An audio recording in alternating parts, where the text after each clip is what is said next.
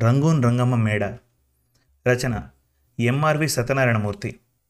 ప్రపంచం ఇంతల్లో ఒకటి కాదు కానీ అందరికీ ఆసక్తిని కలిగిస్తుంది రంగమ్మ మేడ. ఆ మేడ వెనక ఉండే కథను ఆ మేడకు ఎదురుగా ఉన్న అదేలాంటి మరో మేడ కథను చక్కగా మలచి మీ ముందుంచారు ప్రముఖ రచయిత ఎంఆర్వి సత్యనారాయణమూర్తి గారు. ఈ కథ మన తెలుగు కథలు డాట్ కాంలో ప్రచురింపబడింది. మీకు చదివి వినిపిస్తున్నది మనోజ్. ఇక కథలోకి వెళ్దాం. పెనుగొండలో నగరేశ్వర స్వామి గుడి నుంచి లింగాల వీధికి వెళ్ళే వాళ్ళందరూ ఆసక్తిగా కుతూహలంగా చూసే దృశ్యం ఒకటి ఉంది అదేనండి బాబు రంగున్ రంగమ్మ మేడ. అంటే అదేమైనా ప్రపంచవింతల్లో ఒకటా అని మీరు అడగచ్చు తప్పులేదు. మీలాంటి పెద్దోళ్ళు అడగాలి మాలాంటి బుడ్డోళ్ళు వినయ విధేయులతో చెప్పాలి. అది గోదారోళ్ళ ప్రథమ కర్తవ్యం. అదిగో మీరు మళ్ళా నా వైపు అదో రకంగా సొత్తన్నారు. బొడ్డోళ్ళు అంటే చిన్నాళ్ళని మీ కళ్ళ ముందు పుట్టి పెరిగిన వాళ్ళమని మీకు మనవి చేసుకుంటూ తెలుగు సినిమా డైలాగుల మాదిరి రెండో అర్థంలోకి వెళ్ళొద్దని కోరతన్నా. రంగమ్మ మేడ మీద ఉంటుంది. కింది రెండు వాటాలు మాస్టర్లకి అద్దెకిచ్చింది. సాయంత్రం మేడ మీద నుంచి వచ్చే సువాసనలు పీలుస్తూ అది రంగూన్ సబ్బు వాసన అని ఒకడంటే అరే ఒలగొండే అది బట్టలకు రాసుకునే రంగూన్ అత్తరహే. అని ఇంకొకడు వాదించుకోవడం మనకు కనిపిస్తుంది పైన మేడ మీద ఉన్న వరండాకి ఉన్న నున్నటి సిమెంట్ స్తంభాలు వాటికి ఉన్న ఆర్చీలు ఆర్చీల మీద అందంగా చెక్కిన రంగురంగుల పువ్వుల లతల డిజైన్లు వాటి మధ్యలో అమర్చిన పింగాణి పూల కుండీలు అబ్బో చాలా చాలా అందంగా ఉంటాయి. సాయంత్రం ఎండ వరండాలోకి రాకుండా వేలాడదీసిన రంగూన్ కర్టన్లు మేడ ముందు ముప్పై అడుగుల ఎత్తు పెరిగిన పోక చెట్లు గాలికి సుతారంగా కదిలే వాటి ఆకులు చూడాలంటే ప్రతి ఓడు పక్కోడి రెండు కళ్ళు అరువు తెచ్చుకోవాలని చెట్లపల్లి శివయ్య గారి అబ్బాయి కడియం పంతులు ఢంకా బజాయించి మరీ చెప్తాడు. మేడ మీద వరండా మధ్య నుంచి వచ్చిన అర్ధచంద్రాకారం ఆర్చి చాలా అందంగా ఉంటుంది. చంద్రలేఖ సినిమాలో రాజకుమారి మేడ మీద ఆర్చీలా అటు ఇటు చెక్కిన లతలు పువ్వులు మధ్యలో రెండు హంసలు అబ్బో ఆ అందం చూడాలంటే మెడనొప్పి పెట్టినా అలా చూస్తుండిపోతారు. ఎప్పుడైనా సాయంత్రం వేళ రంగమ్మ ఆర్చి మధ్యలో చిన్న పేము కుర్చీలో కూర్చొని నగరేశ్వర స్వామి గుడి గోపురం మీద కబుర్లు ఆడుకుంటున్న చూస్తూ గతంలోకి జారుకుంటూ ఉంటుంది. మనవరాలు రంగనాయకి వచ్చి అమ్మమ్మ అని పిలిచే వరకు అలానే ఉండిపోతుంది. గుడి నుంచి ఇంటికి వెళ్తున్న వంతెన వీధి వెంకటరెడ్డి ఆ దృశ్యం చూసి రెప వేయకుండా అలానే ఉండిపోయాడు. సినిమా యాక్టర్ కాంచనమల ఇలానే ఉంటుందేమో అని పరవశించిపోయాడు. ఇంత అందంగా ఉన్న రంగమ్మ మేడ మీదికి ఎవరైనా వెళ్ళాలంటే ఉత్తరం గదిలో ఉన్న చెక్క మెట్లకి వెళ్ళాలి. బహుశా డెబ్బై ఏళ్ళ క్రితం అంత టెక్నాలజీ లేదేమో మెట్ల నిర్మాణంలో. రంగమ్మ మేడలో ఉన్న వస్తువుల గురించి పెనుగొండలో జనం చాలా కథల కథలుగా చెప్తారు. రంగురంగున పింగాళి కప్పులు గిన్నెలు ప్లేట్లు అద్దాల బీరువాలలో ఒక పద్ధతి ప్రకారం సర్దుంటాయి. ముఖ్యంగా డ్రెస్సింగ్ మిర్రర్లు కళ్ళు మిరిమిట్లు గొలిపేటట్టుంటాయి. అద్దాల చుట్టూ అందంగా చేసిన చెక్క ఫ్రేములు అద్భుతంగా ఉంటాయి. బెడ్రూములో ఉన్న మంచాలు నల్లవిరుగుడు చేవతో రకరకాల డిజైన్లతో మనసును కట్టిపడేస్తాయి. కుర్రకారుని బాగా ఆకర్షించే బొమ్మ ఒకటి ఉంది.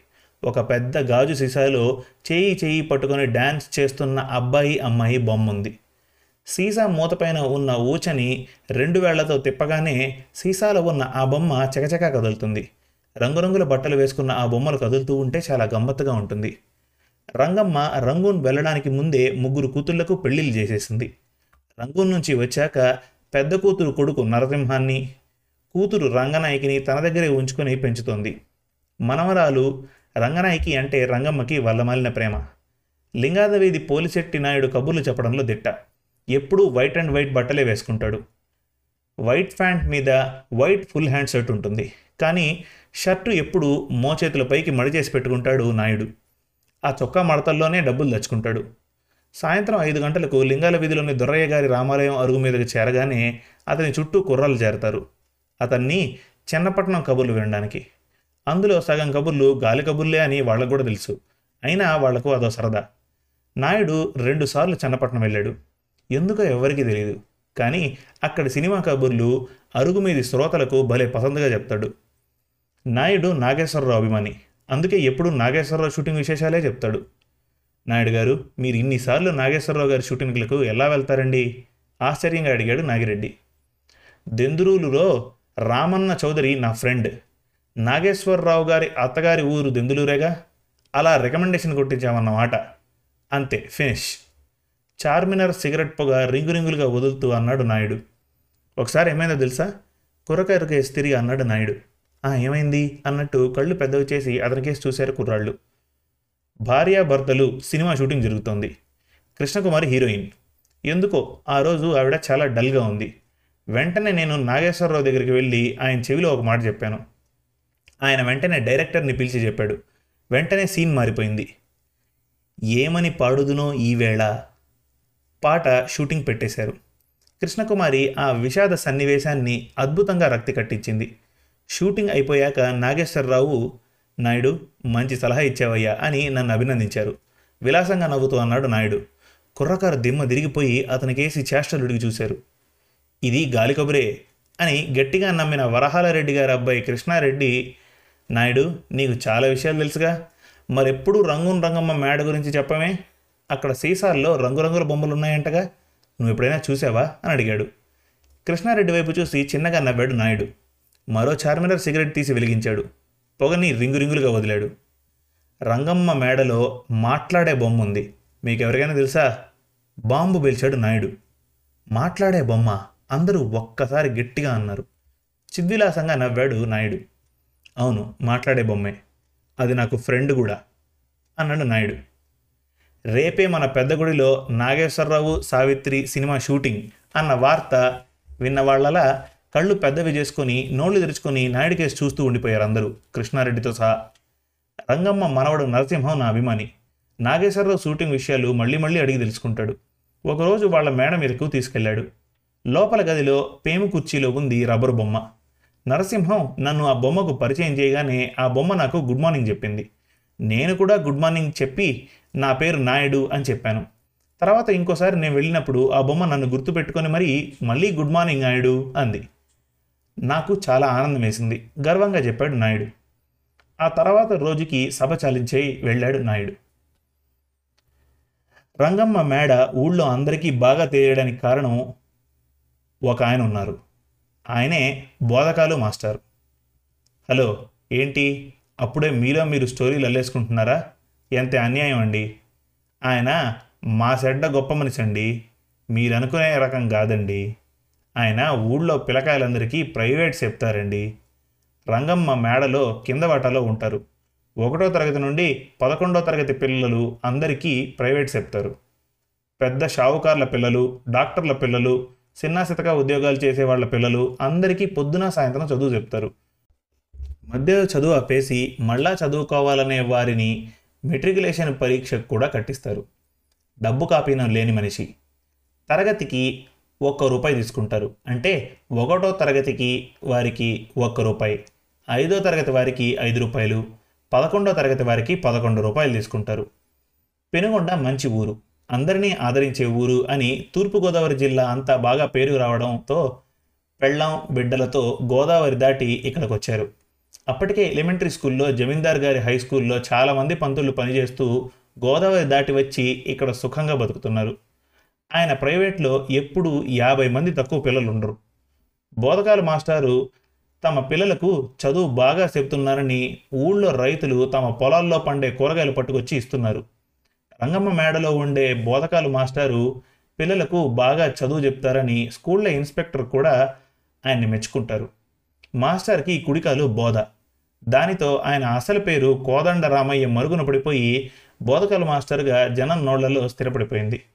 పదేళ్ళ నుంచి అద్దెకుంటున్న మాస్టర్కి అద్దె పెంచలేదు రంగమ్మ. ఆయన మంచితనమే దానికి నిదర్శనం. వంతెన అవతల హాస్పిటల్ కట్టి పెనుగొండ జనానికి మంచి వైద్యం చేసే డాక్టర్ సూర్యనారాయణ రాజు గారి అబ్బాయి రామచంద్రరాజు కూడా బోధకాల మాస్టర్ దగ్గర ప్రైవేట్ చదువుకున్నాడు. డాక్టర్ గారి అబ్బాయి కూడా మాస్టర్ దగ్గర ఒక ప్రైవేట్కి రావడంతో ప్రజలకు మాస్టర్ మీద మరింత గురి పెరిగింది. దబ్బపండులా ఉండే డాక్టర్ గారి అబ్బాయితో స్నేహం చేశాడు రంగమ్మ మనవడు నరసింహం.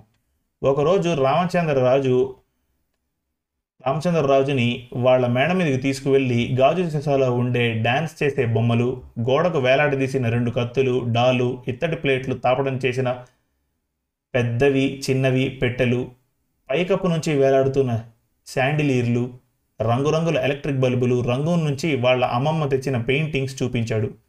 రాజు వాటిని చూసి చాలా ఆనందించాడు. రంగమ్మ కూడా డాక్టర్ గారి అబ్బాయిని చూసి చాలా ముచ్చటపడింది రామచంద్రం బుగ్గలు పట్టుకొని సాగదీస్తూ బాగా చదువుకో బాబు మీ నాన్నగారిలా పెద్ద డాక్టర్ అవ్వాలి అంది మురిపెంగా. ఆమె పెట్టిన మినపసున్ని తింటూ ఓ నేను కూడా మా నాన్నలా డాక్టర్నవుతా అన్నాడు రామచంద్రం. డాక్టర్ గారి అబ్బాయి వలన రంగమ్మ మేడలో ఉన్న వింత విషయాలు మరింత ప్రచారం అయ్యాయి. అయితే నాయుడు చెప్పిన మాట్లాడే బొమ్మని రాజు చూడనే లేదు. రంగమ్మ ఎక్కడికి వెళ్ళినా గుర్రబండి మీద వెళ్తుంది. బండి ముందు వెనుక తెరలు కట్టుంటాయి. రెండు మూడు నెలలకు పక్కనే ఉన్న పిట్టల వేమవరం వెళ్తుంది. ప్రతి సంవత్సరం తణుకు ఖచ్చితంగా వెళ్తుంది. అప్పుడు మాత్రం మనవాళ్ళని ఎవరిని తీసుకుని వెళ్ళదు. పెనుగొండలో జరిగే దసరా సంబరాలకు సంక్రాంతి సంబరాలకు గుళ్ళలో జరిగే పూజలకు ఎప్పుడూ రంగమ్మ వెళ్ళిన దాఖలా లేవు. అందువల్ల ఆమె రూపురేఖలు రంగూన్ వెళ్ళొచ్చాక ఎలా ఉన్నాయా అన్నది చాలామందికి తెలియదు ఆమె ఇంటికి వెళ్ళి వచ్చిన అతి కొద్ది మందికి మాత్రమే ఆమె ఎలా ఉన్నది తెలుసు.